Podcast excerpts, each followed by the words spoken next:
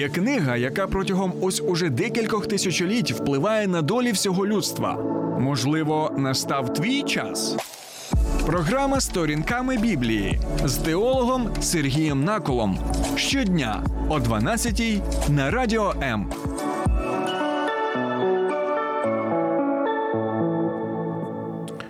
Вітаю, друзі! Що спільного між висадкою союзників в Нормандії в рамках операції Оверлорд в 1944 році, перемогою над нацистською Німеччиною в 1945 році, групою німецької армії Курляндія в Латвії, а також стратегії армії Російської Федерації війни проти України і Вознесінням Ісуса Христа. От сьогодні ми з вами і спробуємо дізнатися, що ж спільно між цими подіями, а також унікальною подією просторі часі, а саме Вознесіння Ісуса Христа. Чому ми сьогодні присвячуємо випуск програми сторінками Біблії саме цій темі? Бо так сталося, що в нашій країні ми сьогодні святкуємо саме свято Вознесіння або свято Вознесіння Господа.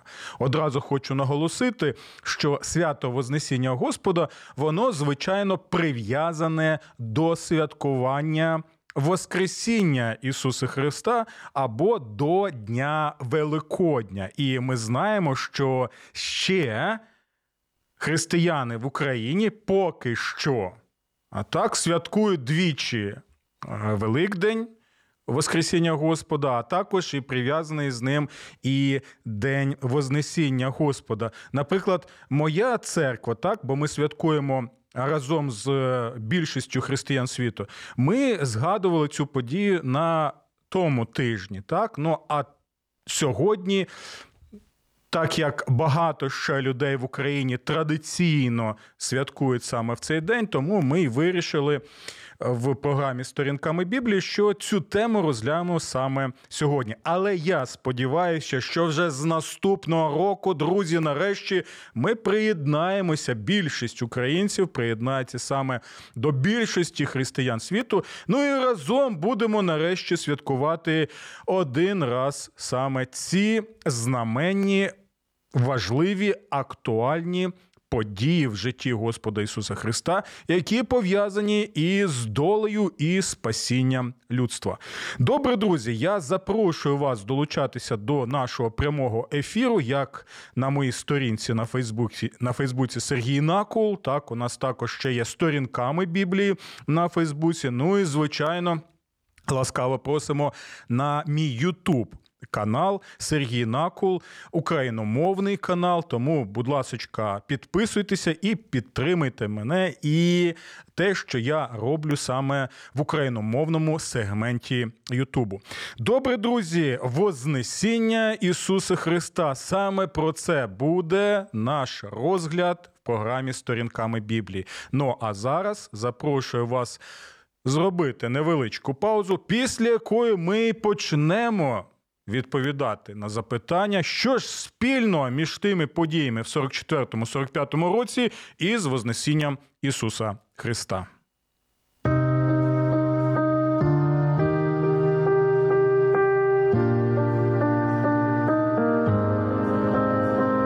Не треба залишатися наодинці з болем.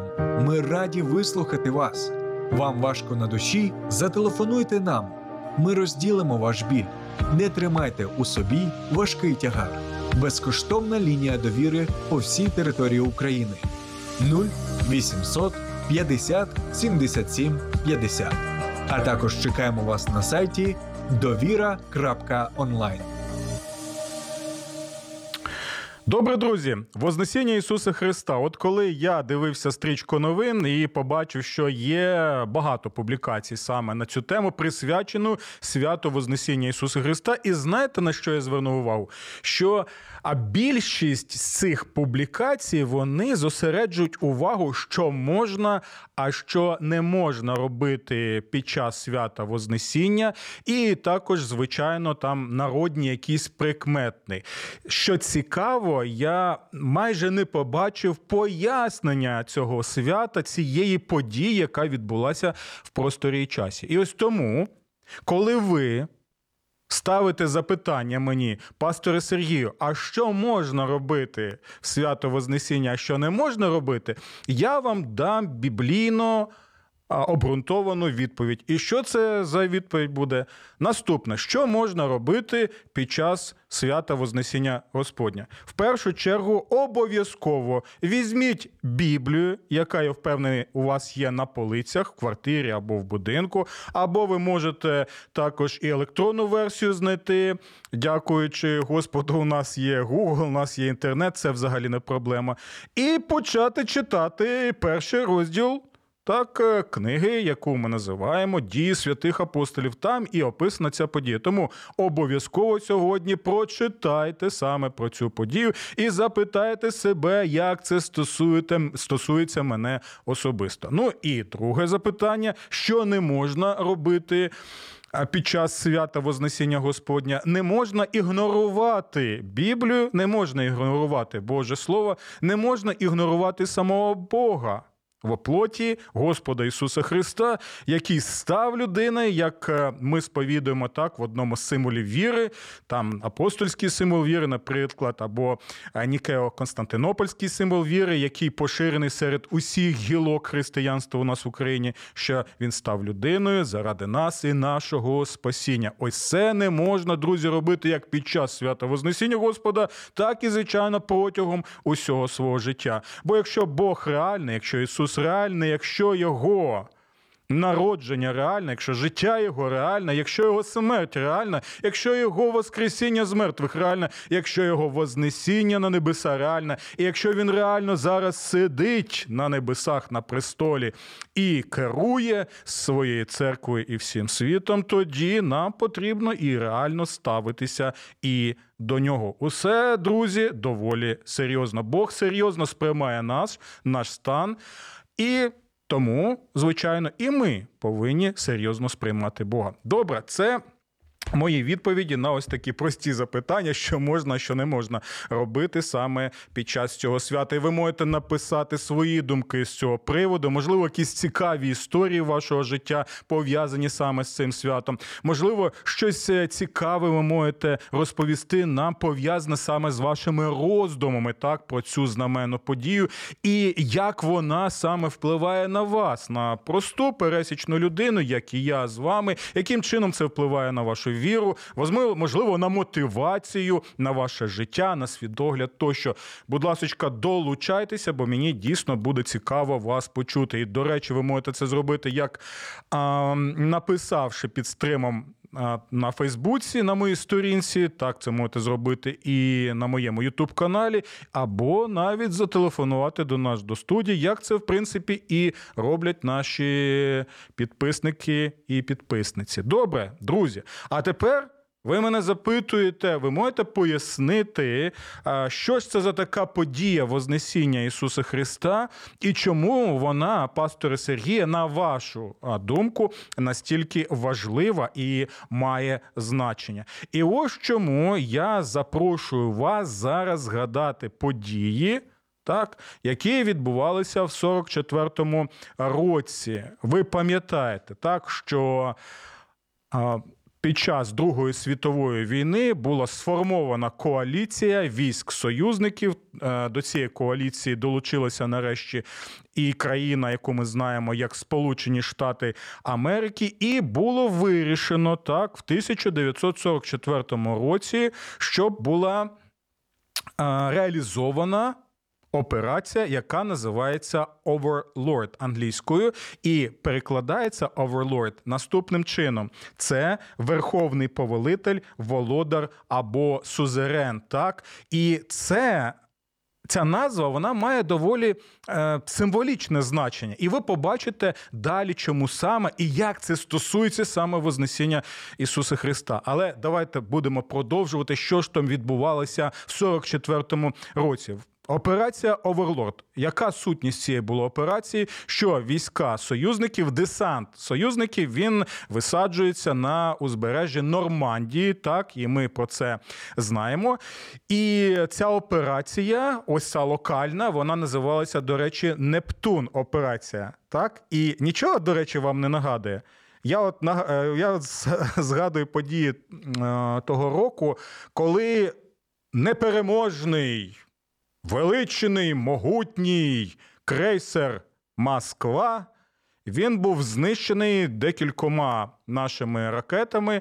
Так, і ми знаємо, що назва цих ракет була Нептун. Тобто, от такі можна навіть згадати паралель. Але давайте повернемося до цієї операції Нептун локальної, як частиною великої операції Overlord, яка перекладається Верховний правитель. Бо на кону була доля людства, і потрібно було вирішити питання: хто ж дійсно верховний правитель у цій війні, хто стане переможцем переможцем. І дивіться, той день, коли десант був висаджений на узбережжя Нормандії, цей день був названий Day D, тобто День Д.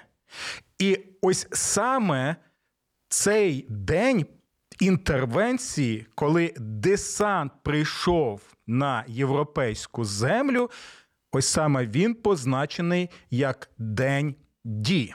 Добре, або День Дня або судного дня, якщо ми можемо так це назвати. І далі ми можемо побачити, що майже рік точилися бої на європейському континенті, як з боку, звичайно, радянської армії, так і з боку тих територій, де знаходилися союзники. Так, це була серйозна боротьба. Нацисти, усе ж таки, вермах вони чинили опір, шалений опір, особливо частини СС, бо вони вже розуміли, що їм втрачати нема чого.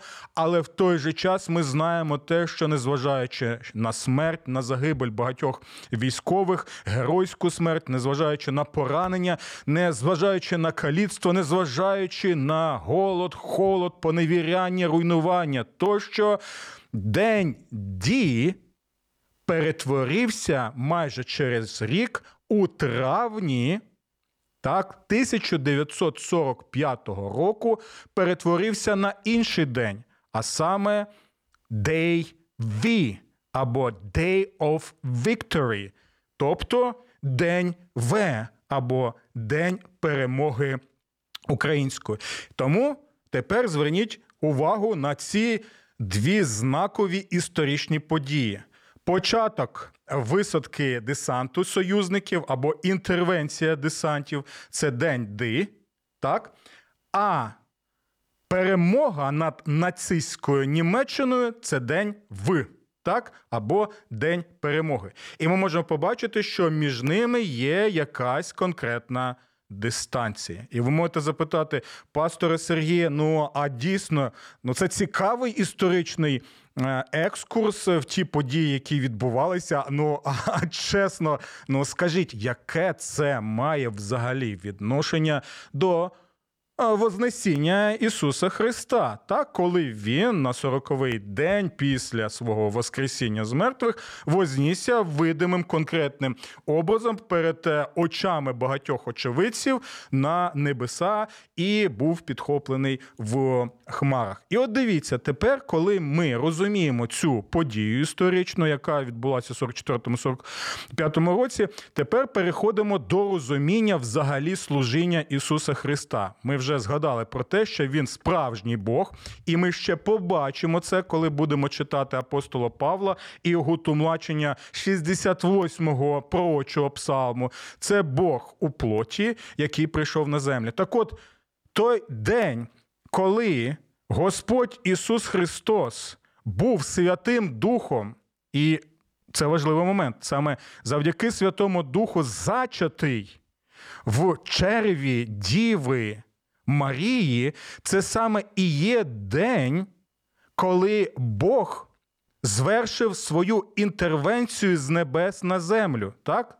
Дивіться, він сходить з небес, з небесної слави на землю, він перебуває в черві, так. Е, Жінки, діви, от і можна сказати, що народження Ісуса Христа, те, що ми святкуємо Різдво Ісуса Христа, це і є день ді, так, день інтервенції Бога на землю, на територію, тимчасово окуповану ворогом, якого ми знаємо як диявол, сатана, стародавній змій, дракон тощо, і який за увесь цей час втілюється в різноманітних релігійно-політично-економічних системах пригноблення, знищення.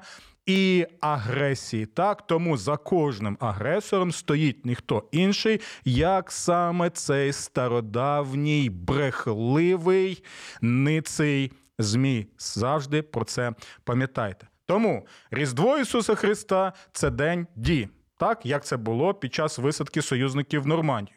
Далі ми можемо побачити, що Господь Ісус живе там 30 з гаком років на цій землі. Не так вже й багато, не такий вже й багатий проміжок часу. Він живе, він проповідує про що? Про е, спасіння, яке люди можуть отримати в ньому, про царство Боже він проповідує. А царство Боже, я нагадую, це не просто десь там воно знаходиться в хмарах на небесах. Це означає, що? Що коли людина слухає Ісуса Христа як свого царя і живе згідно тому, як він це повеліває, як він вчить у своєму святому слові. І ось далі ми можемо побачити наступне момент, який. А коли сили пекла, диявол сатана використовував всю цю політичну, релігійну, економічну Систему пригноблення Римської імперії, так а також усіх всіх місцевих місцевих локальних представників влади, релігійної, політичної. Вони що роблять? Вони змову роблять для того, щоб його ліквідувати. І ми знаємо, це сталося на Головському хресті. І нібито, нібито можемо сказати, що висадка Бога на тимчасово окуповану ворогом землю, так вона що завершилася повним фіаском, повним провалом. Чому? Тому що диявол і вся ця братія вони вже потирали руки і казали, все. Проблема вирішена, нема людини, нема проблеми. Як дехто казав, приписують ці слова Йосипу Вісаріоновичу Сталіну, теж одному з посіпак е- диявола і сатани. Вони думали, що все, все вирішено. Як вони, в принципі, і звикли вирішувати таким чином проблеми. До речі, ви можете побачити, як і сучасні диктатори вони знищують своїх. Політичних так опонентів або ліквідують фізично, або запроторюють до в'язниці там і дають величезні строки, так щоб вони там перебували, щоб поламати людину, зламати людину, її волю, її жагу до боротьби і до перемоги. Але ми бачимо наступне, так знову пам'ятайте. Це висадка Бога на цю землю, тимчасово окуповану ворогом. Далі ми бачимо, що ні, те, що розглядалася як поразка, вона стала саме перемогою згідно усіх тих порост, про які ми читаємо ще з. Перших розділів книги буття, що Господь Ісус Христос, про якого пророкує Бог і дає обіцянку, Він буде саме тим, хто розчавить голову змію. І це сталося, коли Господь Ісус, от саме тоді на хресті, Він наніс саме цей нищівний удар як дияволові, так і його армії. Так, Це важливий момент, на який ми потрібно звернути увагу, бо це була перемога, яка підтверджена була саме реальним, буквальним тілесним Воскресінням Ісуса Христа. Бо якщо б він лише помер то все це було б намарно, друзі. І сам апостол Павло, наприклад, про це каже: що якщо б Ісус помер, а не воскрес реально буквально тілесно з мертвих, то все це було б намарно, і тоді дійсно це була поразка висадки десанта Бога на цю землю. Але знову наголошую, Воскресіння Ісуса Христа це сама гарантія того, що те, що зробив Ісус Христос на Христі, є дієвим засобом поразки диявола сатани. І можна сказати. Згадуючи одну жіночку, пам'ятаєте, була жіночка Яїл, яка використала кілок дерев'яний для того, щоб що? А, встромити його в голову генерала армії держави-агресорки Сісеру, як ви пам'ятаєте, і ліквідувати його. От Голговський хрест, ось це древо, воно також як кілок, який Ісус Христос своєю смерті цим хрестом вгатив саме в голову диявола сатани. А далі ми можемо побачити наступне: от ми і підходимо до розуміння дня В. Пам'ятаєте, що. Я казав, що коли союзники одержали перемогу, ось саме цей день вони і назвали Day of Victory або День перемоги. Так от, друзі, Ісус Христос. Він воскрес з мертвих, і це чудово, і це прекрасно, але він ще перебував на землі. Так от, тепер ми підходимо до пояснення цієї події. Слухайте уважно. Вознесіння Ісуса Христа це і є саме Day V, або День перемоги останочної Ісуса Христа під час Його завершення земного служіння.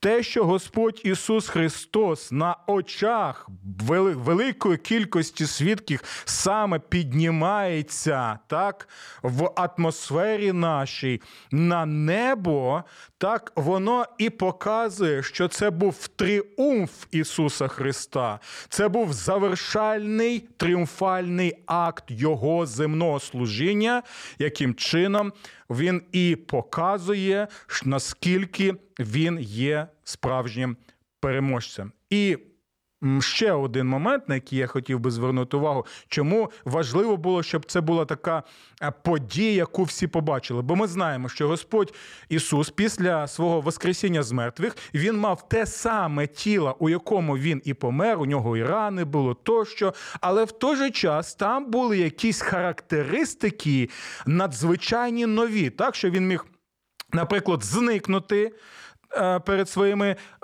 Перед своїми учнями, так, або знову з'явитися, чим шокувати їх. Але тут він це не робить. Він видимим образом це робить для чого? Для того, щоб показати, ось ця інтервенція Бога на землю. Та боротьба, яку він провадив весь цей час, вона завершується не лише Христом, не лише Воскресінням, але його тріумфальним Вознесінням. Він, цар переможець, Ісус Христос, одержав перемогу. Він не лузер. Він переможе. Добре, друзі. Е, дякую за те, що ви з нами. Ми ще будемо продовжувати розглядати цю тему. У нас є і коментарі. Анна пише, що може бути кращим, як не те, щоб провести більше часу з винуватцем свято. Дякую, Ван Гаунно. Я з вами цілковито згодний. Тому під час свята дійсно потрібно зосереджувати увагу не на те, що можна, що не можна робити, не на народні прикмети, а саме на винуватця свята. Дякую вам. Далі чудові поради щодо питань, що робити, що ні в святковий день. Дякую. Так, я намагався, Ганно. Дякую вам за те, що ви і. Свою думку стосовно цього питання написали. Добре, ще пані Ірина пише: мабуть, цей день не можна шити, мити, готувати. Треба на дивани з Біблією в руках. Very nice. Very nice, Ірино. Я з вами цілковито погоджуюся. Краще візьміть Біблію, а от і почитайте разом зі своєю сім'єю або зі своїми друзями, і запитайте знову і знову, як це стосується мене особисто, особливо. Е- тут і зараз. І під час війни. Добре, друзі, будемо тоді продовжувати розглядати цю тему. Так, е, сподіваюся, що ось ця паралель з висадкою союзників Нормандії в рамках операції Оверлот і перемогою над нацистською Німеччиною була корисною для вас, щоб краще зрозуміти ось саме цю подію Вознесіння Господа Ісуса Христа. Але, але в той же час нам потрібно згадати, як про це пише, наприклад, апостол Павло. Так, і тут я хочу згадати разом з вами чудовий його лист. Це лист до церкви в місті Ефесі, четвертий розділ. Ось що він там пише стосовно Вознесіння Ісуса Христа. Це восьмий і дев'ятий вірш. Тому і сказано, піднявшись на висоту, він полон полонив і дав дари людям. Тут апостол Павло посилається на відомий 68-й пророчий псалом. Так, і в цьому пророчому псалмі описаний саме Бог. Бог, дивіться, з чого починається, до речі, цей псалом. Бог підніметься і розпорошиться його вороги. Розбіжаться від його обличчя ненависники його. Ти розвієш їх, як розвіється дим, як плавиться від полум'я вогню віск, так щезнуть нечестиві від Божої присутності, а праведники ж радитимуть. І ось цікаво, що в деяких перекладах ось цей, е, цей текст, який починається словами Бог підніметься і розпорошиться його вороги, перекладається, знаєте, яким чином? Бог воскресне або воскрес Бог і розпорошилися вороги його. Тобто, слідуючи за апостолом Павлом, перекладачі вже розглядали цей псалом саме через призму Воскресіння Ісуса Христа, що Бог Ісус Христос Він воскрес із мертвих і тим самим розпорошує диявола сатану і всіх його посіпак міньйонів. І ось далі ми читаємо ті слова в цьому пророчому псалмі, які я вам рекомендую прочитати, які саме і цитує апостол Павло в листі до Єфесян. Послухайте уважно. 18-19 вірші. Колісниць Божих, незліченні тисячі тисяч. Господь серед них, як на Синаю, так і в святині. Тобто використовується образ Бога як великого воїна, у якого величезна армія, непереможна армія. Так, це Бог свого народу, це Бог святого народу свого Ізраїлю в Старому Завіті. Так, і далі ми читаємо. Слухайте уважно. Ти, хто ти? Ну, не треба мати багато розуму, щоб зрозуміти, що мова йде саме про Бога. Слухайте уважно. Ти зійшов на висоту, привів з собою полонених, отримав дари від людей, навіть від тих, котрі спочатку бунтували проти тебе, не бажаючи, щоб Господь Бог мешкав серед них. А тепер дивіться, і це важливий момент. Одразу вітання тим, хто називає себе свідки Єгови. Так, це доволі поширена релігійна організація. Вона мімікрує під християнство, хоча до християнства жодного відношення немає. На жаль, на жаль, на жаль, я мушу це констатувати. І ось вони кажуть, що Ісус Христос не є Богом. Так, якась він просто якась створена істота Богом. От щось на кшталт найвищого Янгола тощо. Друзі, але ось тут мене запитання. 68-й псалом. Застосовує слова, ти зійшов на висоту, привів з собою полонених, отримав дари від людей, застосовує їх для опису кого? Бога, того Бога, про якого ми читаємо у всьому старому завіті, якого називають як Ягве. Це Бог Ягве, переможець. Так, псалом поетично описує його таким чином і запевняє нас в тому, що він переможе всіх нечестивих і що він розпорожить всі народи, що воїн бажають. Почули ці слова? Це Божа гарантія. Але апостол Павло, юдей з юдеїв, фарисей з фарисеїв, з освітою з усім, чомусь бере цей 68-й псалом і застосовує його до кого? До Господа Ісуса Христа. Тобто сам Павло каже: Ісус Христос і є той Ягве переможець, який в своєму вознесінні Він що? Він. Е зходить на висоту і приводить з собою полонених. Про що мається на увазі? Тобто, Вознесіння Ісуса Христа, вона остаточно таку, знаєте, печатку ставить. На документі про капітуляцію усіх тих сил темряви і зла, яку поразку отримали саме Христом Ісуса Христа і Його Воскресінням саме з мертвих. І ось далі, на що я хотів би звернути вашу увагу, дивіться, хтось може запитати: ну це все добре, так е, ми бачимо, як важливість е, Вознесіння Ісуса Христа, так, яка підкреслює перемогу Ісуса, так і те, що Він зараз царює, як апостол Павло в листі до Коринтян пише, що Він зараз вже царює, він не просто сидить там на небесах, споглядає, що тут відбувається, і там каже: Ну як ви там? Так, я з вами там, тримайтеся. Е-е, е-е, ні-ні-ні. ні Він що робить? Він царює акту, активно дієво, він поширює своє царство сам саме через те, як розповсюджується Божа церква. Для наших слухачів нових я нагадую, що церква в Біблії це не якась споруда, це не якась ритуальна будівля, це в першу чергу зібрання людей, які слідують за Ісусом Христом, так і втілюють його, або принаймні намагаються втілювати його вчення у своєму житті. І вони кажуть, Ісус дійсно наш цар. Але можете запитати, але ж є зло? Так, звичайно, є зло. А багато проявів нечестя є, є агресія, є. Не треба це українцям яким чином переконувати. Ми і так усе це чудово знаємо. Тоді що відбувається, так? Чому з одного боку Вознесіння Ісуса Христа підкреслює його вже перемогу, те, що він дійсно. А отримав цю перемогу, що диявол вже не має цієї влади, яку він мав раніше. Але це ще не означає, що диявол і його міньйони не можуть чинити опір. І ось тепер ми повертаємося до історичної аналогії вже 45-го року. Дивіться, вже був підписаний акт про капітуляцію. Безумовну капітуляцію нацистської Німеччини. Так, цей акт був підписаний, він був прийнятий, оголосили про радіо, але тепер слухайте уважно: в той же час на території сучасної Латвії перебувала міцна, потужна армія, яку називали група військ Курляндія.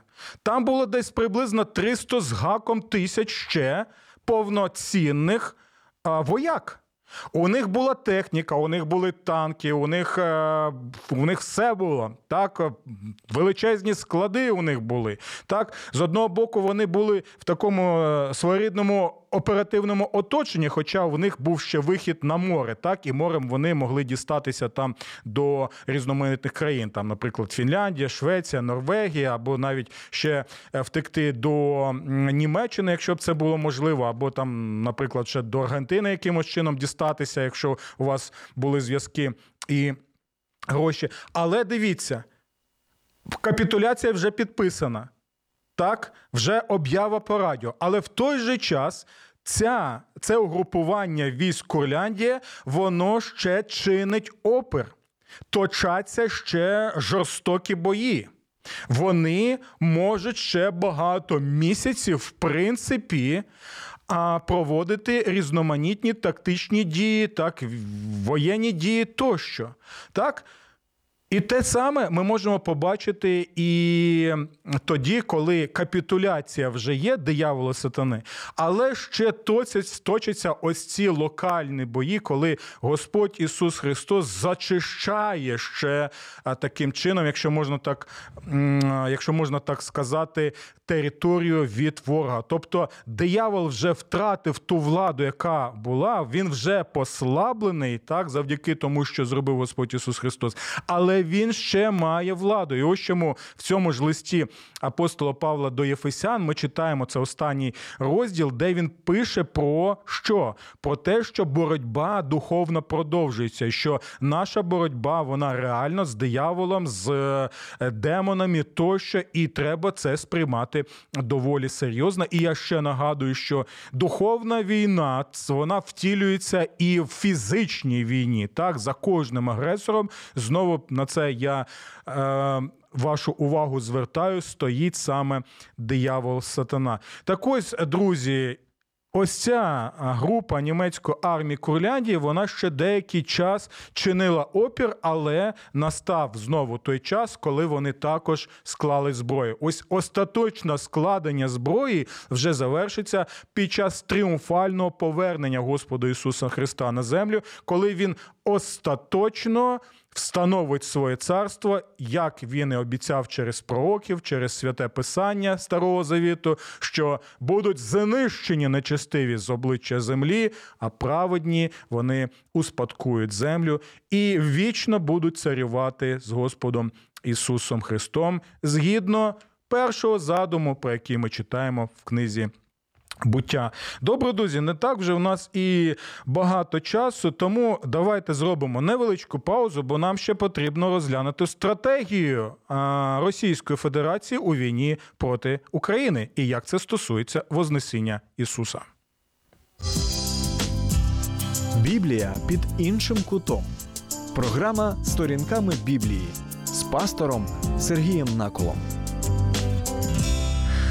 Е, добре, друзі, дякую, що ви з нами. Дякую за ваші запитання і коментарі. Тепер давайте з поставимо запитання: а що спільного між стратегією Російської Федерації війни проти України і Вознесінням Ісуса Христа? Дивіться, все доволі просто. А на що розраховували розраховував Генштаб Російської Федерації? Е, на початку так званої спеціальної воєнної операції, так розраховували наступне на панування на безумовне панування в повітрі.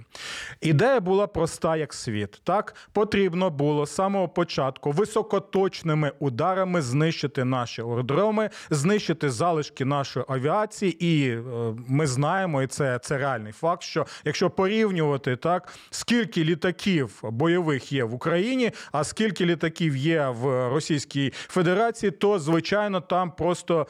А величезна кількість у порівнянні з нами. Тобто е, всі військові аналітики казали, ну це навіть ті величини, які не можна навіть порівняти. Тому що вони, е, який задум був? Знищити наші аеродроми, знищити наші літаки, знищити наші е, системи ППО яких не так вже й багато було на той час, і що і тоді їх авіація вона контролює усе небо над Україною. А це означає, в принципі, вже остаточна перемога, бо далі вже сухопутні війська вони будуть захищ... Е, зачищати територію вже під ось цим захистом саме ось цих а, літаків. Тобто, знову наголошую, ідея була в тому, щоб володарювати панувати в повітрі. Хто панує в повітрі, хто є верховним повелителем повітря, той і контролює усе інше. Чому я про це згадую, друзі? Тому що в листі до Єфесян ми знову читаємо слова апостола Павла, який пише. Про диявола сатану і про його посіпак демонів як князя, який, і слухайте уважно, який володарює в повітрі. А тепер уявіть цю ситуацію, що диявол, сатана разом з демонами вони тимчасово окупували нашу землю. Він вважає себе тут господарем. Він вважає, що повітря належить йому, що він контролює і панує все так, і таким чином вже все знаходиться під його владою. Що ми бачимо, друзі? Те, що Господь Ісус видимим образом на очах великої кількості свідків, а можна сказати, перемагаючи закони гравітації, так, фізичні закони, які він і сам, до речі, створив, він піднімається через цей повітряний простір. І знаєте що? Жодна Посіпака, жодна демонська істота, тварюка не змогла йому завадити піднятися тріумфально на небеса. Розумієте, це означає, що завершилося володарювання і панування диявола і демонів в повітрі, по яке розповідає нам апостол Павло. І тому це видимим образом був доказ того, що друзі.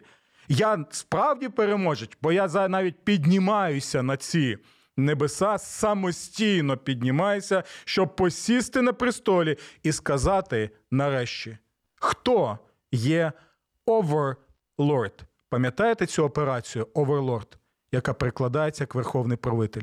А це означає, що Вознесіння Ісуса Христа показує: ось хто справжній переможець, ось хто справді панує не лише над повітрям, а також над всесвітом. А що це означає? Це означає, що той, хто покладається на нього, має впевненість, має мотивацію жити, служити людям і боронити свою землю, тому що він знає, цар Ісус Христос царює, володарює, а це означає, що в підсумку рано чи пізно буде перемога. Оце, друзі, і є суть Вознесіння Ісуса Христа. До нових зустрічей в програмі сторінками Біблії на радіо М. Сподобався ефір? Є запитання або заперечення? Пиши радіом.ua